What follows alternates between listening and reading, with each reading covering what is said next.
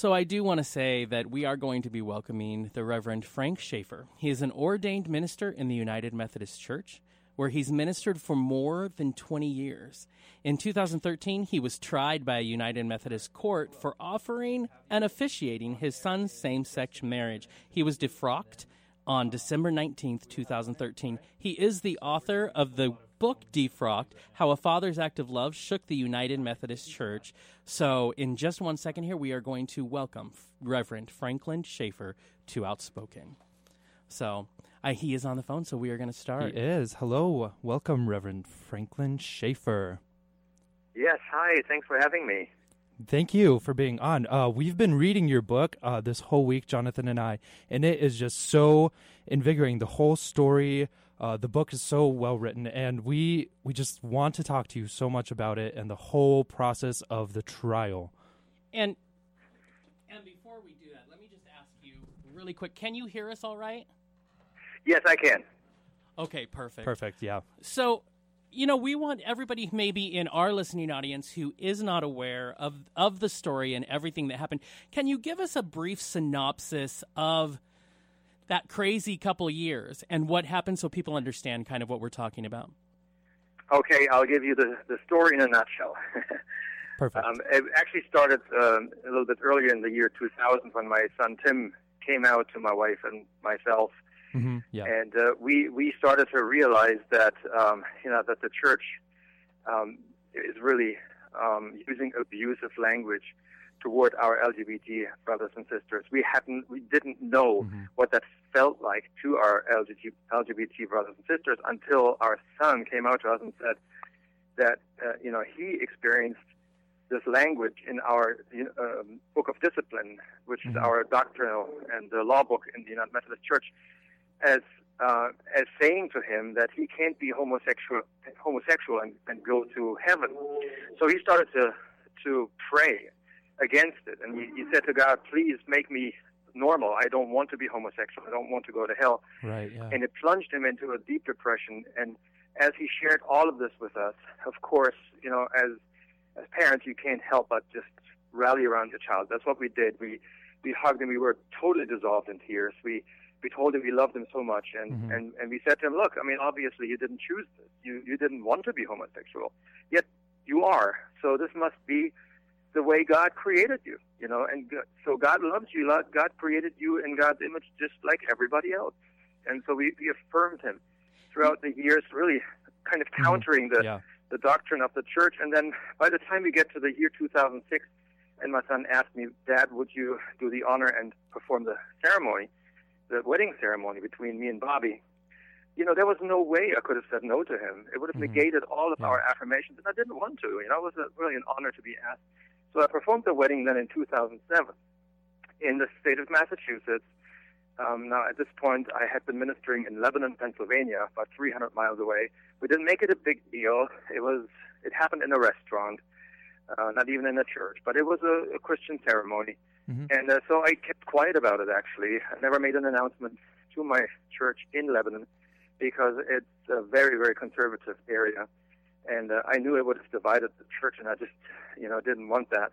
Uh, so six years go by, almost six years, and somebody in my congregation finds out about it, files a complaint against me. Actually, first of all, they drove up to Massachusetts to the courthouse in Boston to find the document, Mhm. the marriage certificate with my signature on it, and uh, filed a complaint against me. And this initiates uh, this church trial, right? So this is happening now in 2013, just last year. Right. So in November, I get through this church trial, and uh, I basically couldn't stand down from my position because because of my son, and not only because of my son, but because of so many friends we've made from the LGBT community. I just I just had to stand for them and say this is not right. What we're doing is discrimination. It destroys people's lives. mhm. It's it's wrong. Not in the spirit of Jesus. And uh, and so because of my um, unrepentant quote unquote attitude, um, I, I got defrocked. They they took my job away, and I, I found myself without a church actually, and uh, you know without a career.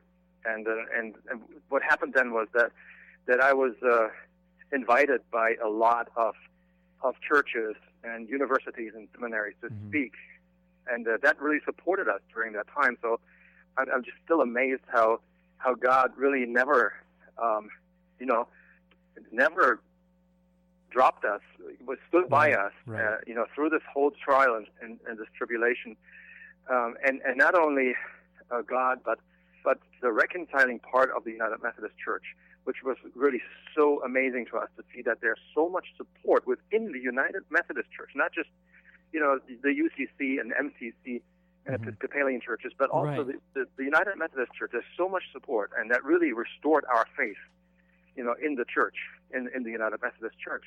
Mhm. I also appealed the decision, and actually I was reinstated back in June, June 26th. And oh, uh, then then the, the the council for the church challenged that decision, took it to the um, Supreme Court of the United Methodist Church, if you will, which we call our Judicial that's- Council, mhm. and they just decided uh, a couple months ago, in uh, in October, they decided to to stand by that reinstatement. And so now that was the last instance. There's no appeal possible. So I am now officially reinstated for good. That is amazing. Well, And- congratulations. yeah, congratulations on that. Thank we, you. We want to rewind really quick and talk about, you know, the moment in your book that you do talk about when your son came out to you is especially for those of us in the LGBT community such a poignant moment. And I'll tell you, you know, my father was a Southern Baptist minister and I wish it had gone that way, but what do you think it is that where my father decided that somehow the devil had gotten into me, you you in that moment recognized his pain and recognized that there was no way this could have been a choice for him. Yeah. What do you think it is about, uh, uh, you know, whether it was your raising or what, that made it more? You were able in that moment to make a, uh, you know, a, a judgment that maybe was against what you were taught in the church, but you knew in your heart was true that this was not something Mm-hmm. your son had chosen. Yeah, you know that's that's a very um, interesting uh, and also a very deep question. Uh, I come from a Baptist background myself, and so at one point I was taught to believe by the church that homosexuality is a sin, and I had all these, you know, all these notions about Mhm. you know what homosexuals are and and and uh, and how they don't you know fit into the kingdom of God and that sort of thing. So for me, it was a it was a long evolution. So so you know I'm so sorry to hear about your your father, but but I really don't want to blame him. I, I really want to blame the church for that, Right. uh, the church right. doctrine, Mhm. uh, because because the church has such a powerful position. Uh, you know, whatever the church says has something to do with your salvation, with your with your soul's salvation Right. Right. and and so so th- and that that power you know can be Mhm, used for mhm. good and it can be used for bad and so that's why I talk about spiritual abuse by the church Mhm. you know when I when I lecture on this now because uh, because it, it's a fact I saw it in my son and I, I'm seeing it all around me and and it, it's so powerful when when a, a church a doctrine says that and it is Right, being yeah. enforced um, it, you know it, it you know, I can't really blame your dad because because he was probably in a, in a terrible dilemma himself. Right. Right. Mhm. You know. That's very interesting you say that because we were just talking about earlier uh, on the show about that where you know ministers in church have such power, and we were talking about a minister down in um, uh, Arizona. Arizona who says that gays should be executed because of their sexuality because it's wrong. Um, so that's interesting you bring that up. How how do you think we go about changing the church doctrines? How do you think we go about um, you know changing that big big big picture thing, which is the church and how they teach uh, against or pro homosexuality?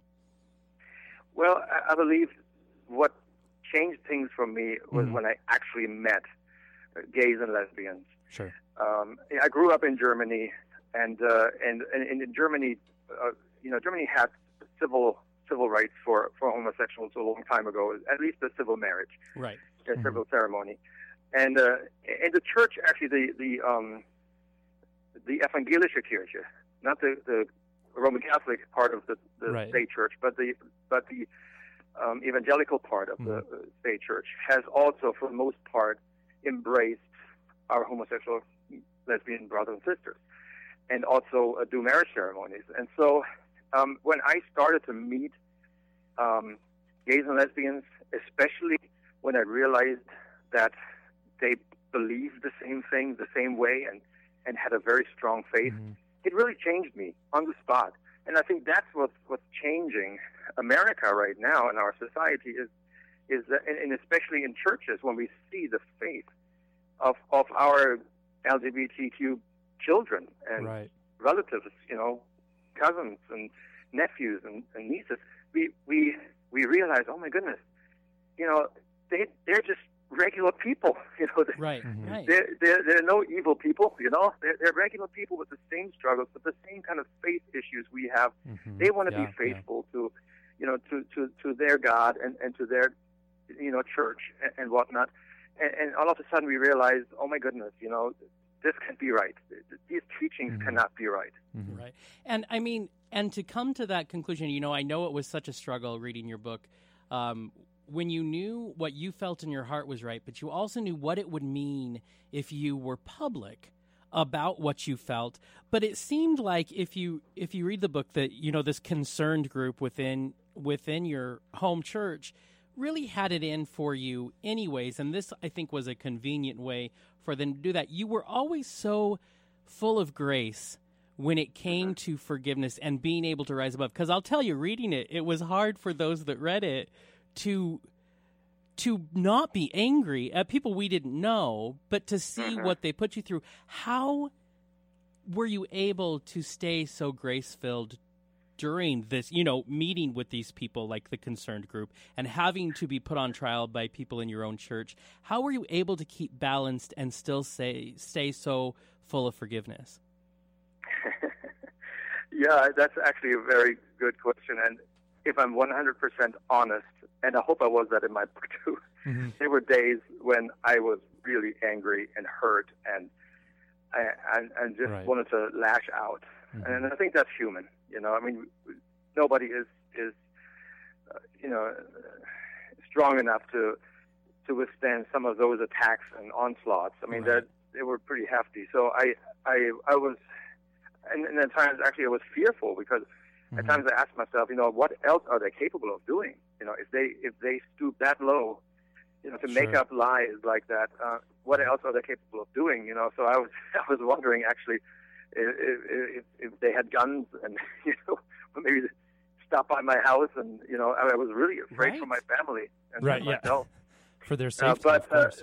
Uh, but what always got me around really is um, I have always preached and mm-hmm. practiced uh, the love and grace of of our amazing God who who has unconditional love for everybody, and so mm-hmm. that's really what I what I have preached all my years uh, in the church and and also really try to live out as best as I could. And so, as a minister, of course, you know, you are on that pedestal, and people watch you very closely, and I'm aware right, of yeah, that. Yeah.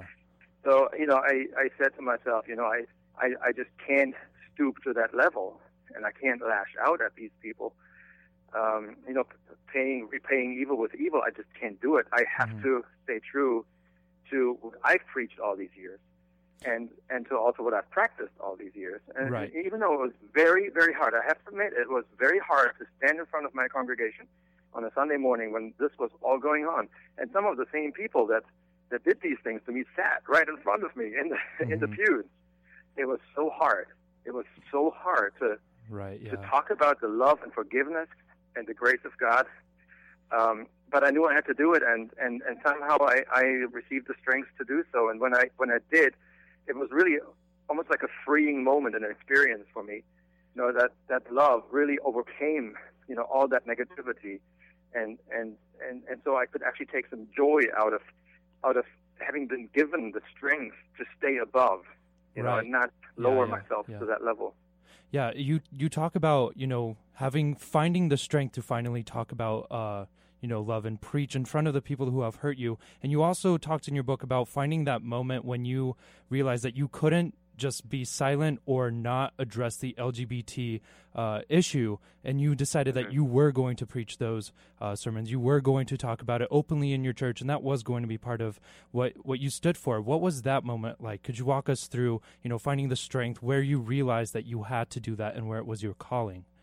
Mm-hmm. And that's another very good good question to ask because that is very very hard.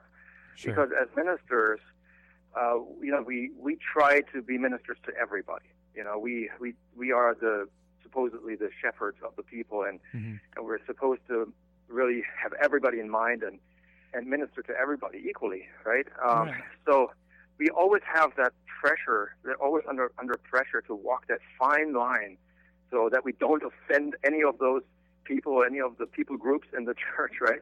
Right. When it's such such a reality for us that that after a while we're so conditioned to do mm-hmm. that, we don't want to misstep. You know, we become very careful the way we tread and what choose very wisely the words we we share. But but at one point I I realized for myself that I was also really encouraged and kind of pushed by my wife, and she's a wonderful person.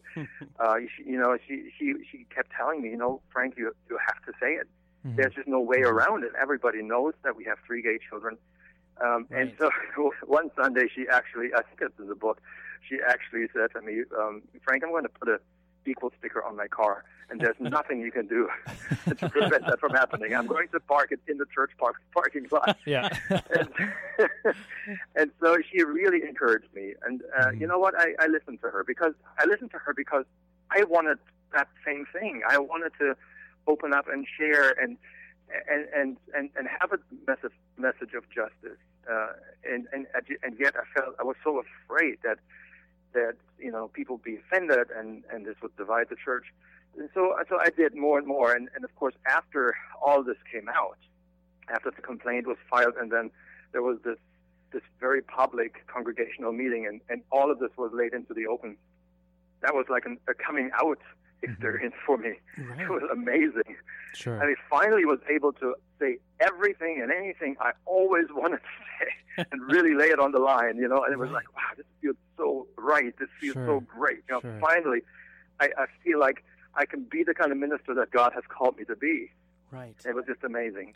And I've got to believe, I mean, your family, it must have been such a beautiful moment. I mean, to have your, I think about if my father had been able to stand up and just say, you know what, I'm here because I want everybody to be welcome to God's word. I'm here and I'm proud of my son. You know, all children want to hear their father say that. I've got to believe that had to be such an amazing moment for your entire family because you have so yeah. embraced it. Oh my goodness. Oh, absolutely. I mean, they kept telling me, "We're so proud of you, Dad." And and finally, my wife could say that too. I'm so proud of you, honey. You know, for for you know, finally mm-hmm. really laying it on the line and, and standing up. And, you know, as I was facing my trial, um, I, I took that same attitude. I, I wasn't. There was no way I was going to go go back into the closet on this. You know what I mean? right. Right. Exactly. So it, I just had to stand up and and and really not only defend myself, but really, um, really address the issue with the church and really sure um, yeah. letting letting the church have it, you know, and, mm-hmm. and letting them letting them know, you know, what's going on, because I really truly believe that uh, that the, the church had not listened in the past. Right. Um, right. You know, mm-hmm. to to the pain that that they have caused and created with with this horrible doctrine, and what this does to people. They, I don't think they really were listening to that, and and I think that has changed a lot. I mean, I don't want to take all the credit for that, but I, I think I think there was some somewhat of a you know, my trial was somewhat of a watershed moment for our United Methodist Church. Mm-hmm. It, it, rallied a lot of, yeah. of the progressives, and I think I think finally, uh, you know, people were starting to listen, you know, to to to the to that story and to other stories as well. Mm-hmm. Right, of course, and and this whole story and the trial and everything it was so um, out there, and everyone heard about it. It's definitely life changing for for the church and for you. Um, and another life changing moment was honestly the wedding for you. Um, how how was doing the wedding, the same sex marriage? You wrote in your book that it was you didn't know how to begin, so you looked for um, you know some some pointers on how to do that. Uh, it, it is a different experience. Um, what was that like? You know, your son's first wedding, and it's a same sex marriage. It's your first same sex marriage you did. Yeah, not only was it the first marriage, same-sex marriage I did, it was the first one I attended too. Right, right, yeah.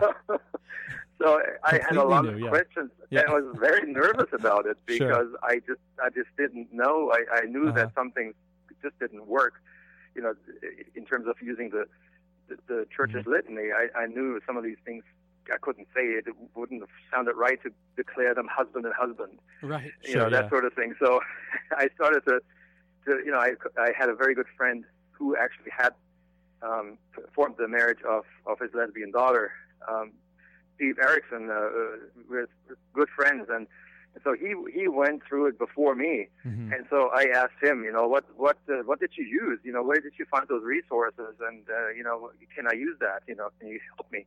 Sure. And he did, and uh, and I found some some stuff on Google as well. it's amazing. Even back then, in 2006 or 2007, yeah. there were a lot, right, a lot of resources on gay marriage out there. That's it's, awesome. it's really amazing. Uh-huh. What did you find was what were the similarities? What was surprising when you did your son's wedding that you found maybe surprising that it was the same as other wedding ceremonies? Yeah. And what was different for you?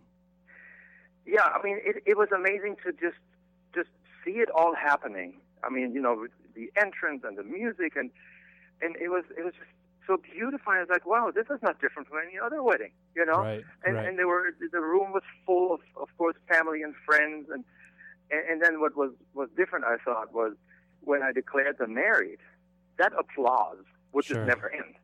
Oh. There was so much support, and people felt so good about you know the same-sex wedding happening uh, right in front of them, and it it was mm-hmm. was their beloved Bobby and their beloved Tim, you know, and, and they, right. they it was a moment of victory. It was a victory celebration. That's what I felt. Sure. It was like that moment. Well, that that that just sounds like the best thing. I've I've never been right. to a same sex marriage either, so hopefully one day um, we'll be there. We'll be there. But that um, that that sounds like the best moment um, anyone could experience. And you you say in your book that you call your family an LGBT family because uh, three of your four children uh, happen to be lesbian or gay, and you um, you take such pride in that. How how do you find pride to just you know go out there and say this is an LGBT family that I have, not just mm-hmm. accept them, but also you know tell the whole world about to it, own them. Yeah, mm-hmm. yeah. It, it it feels great, and I, I really believe that in in many ways uh, we are a, mm. a model family. We model how to be a family in a diverse world, especially in the church world. Right. Um, and what I what I tell people with pride is, you know what? We love each other. It works. You know, we're a great family. You know, we can't wait to get together, all of us. right. Mm-hmm. And I mean, of course, there are also sometimes tensions, but you know, we're we're a great family. We, you know, it, it works and it, it, it's beautiful. And then, of course, I always tell the story about our youngest, Pascal. Uh, mm. We were wondering about him: is he gay? Is he straight? And right. and so I always joke that he was the first person in history you had to come out as straight. You, know? you don't find that in many families, you know. so you really are the modern family. Yeah. yeah, really. so we love that show, by the way. Oh, yeah, yes, yeah. exactly. Great. Now, one of the th- one of the things I find so fascinating, and actually, it's a great uh, thing, you know, to learn that that you have been put back as a United Methodist minister.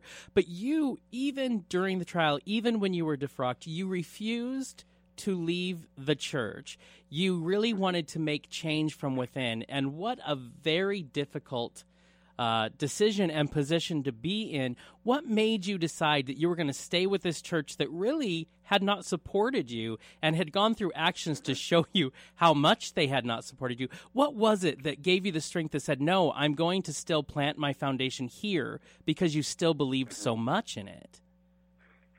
Uh, a couple of things about that. Well, first of all, I mean, I joined the United Methodist Church about maybe 22, 23 mm-hmm. years ago now, uh, because I really liked the United Methodist Church because there was such a diversity within the church, uh, which is incredible. Mm-hmm. Right. And of course, um, you know, some wording was already in the in the Book of Discipline back then, uh, even though that was long before gay marriage and all that.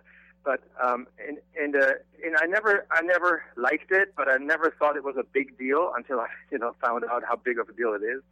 But um, but I liked the United Methodist Church, and and I think what drew, mm-hmm. drew me to the church is the fact that we are a totally diverse church. I mean, if you think about it, uh, George Bush as well as uh, Hillary Clinton are United Methodist. Oh, I mean, wow, right? That's interesting. They're so opposite. There's a big spectrum yeah. there, you know. Yeah, right. That's interesting. See, a lot of people like like you say they're so different but a lot of people go into um, a church looking for god but then they find uh, religion instead which you know a, a, lot of the times is all these rules and all these different thinking um, and and a lot of hate honestly um, we see that in churches so um, what do you think it is about people that look for God and find religion. Do you think people should um, still go to church for the community? Do you think they it should be more personal? Yeah, how do What's... you reconcile that? Because obviously, a man uh, like you who is trying to make that welcoming, um, I do believe there's a difference between that and religion, which is there and seems to be so stifling. How do you make the balance? Yeah, I, that, that's a very, very uh, good question as well. Um, I, I think what really, and that's the second aspect of what really encouraged me to stay within the mm-hmm. church and uh, and actually work within the church for change was was that I've seen the other side of the church, which mm-hmm. I consider the true church, the true United Methodist Church. That's the reconciling part, you know, the right. open and affirming part. And I'm not just talking about the LGBT community. I'm talking about the allies as well. And there's a right. strong movement, mm, and, right, and, we're yeah. really, I feel like we're on the cusp of something. You know, we're we're, we're gaining momentum like crazy. Um, and so church can be a place where where you can experience God and fellowship. Mm-hmm. You know, and it's, it's it can be a remarkable experience, an amazing experience. I mean, just today, um, perfect example. We we actually became um, my new church uh, here in Isla Vista, the University Church. We just became reconciling. We became one of the rebel churches. Oh, nice. rebel churches. I love that. And you should have seen the joy that was in this. Mm-hmm. I mean, it was first of all it was packed, and and it was it wasn't just you know worship to God, but it was also that sense of community that you were talking about earlier. Sure. You know, we we felt like connected with each other, you know, gay and right. straight together, and and and we were making a statement, you know, to our church and to our community, you know, that in our place there will not be discrimination, and it, it just felt so good. It, it it was so inspiring all around. It, and that's how church can be, and I believe that's what church should be like. Right. Mm-hmm. But we can't get there if we if we try to, you know, to to force doctrine down people's throats. If, yeah, exactly. if we if we work on principles of fear, you know, to, to try to keep people in line, it's not going to work that way. It has to be a message of love and acceptance and grace. Exactly. Absolutely. And I think we, we stumble the most on grace for whatever reason. Mm-hmm. Um, and I think you, you know, reading your book was more than inspiring to both Sergey and I, and to see your example of grace.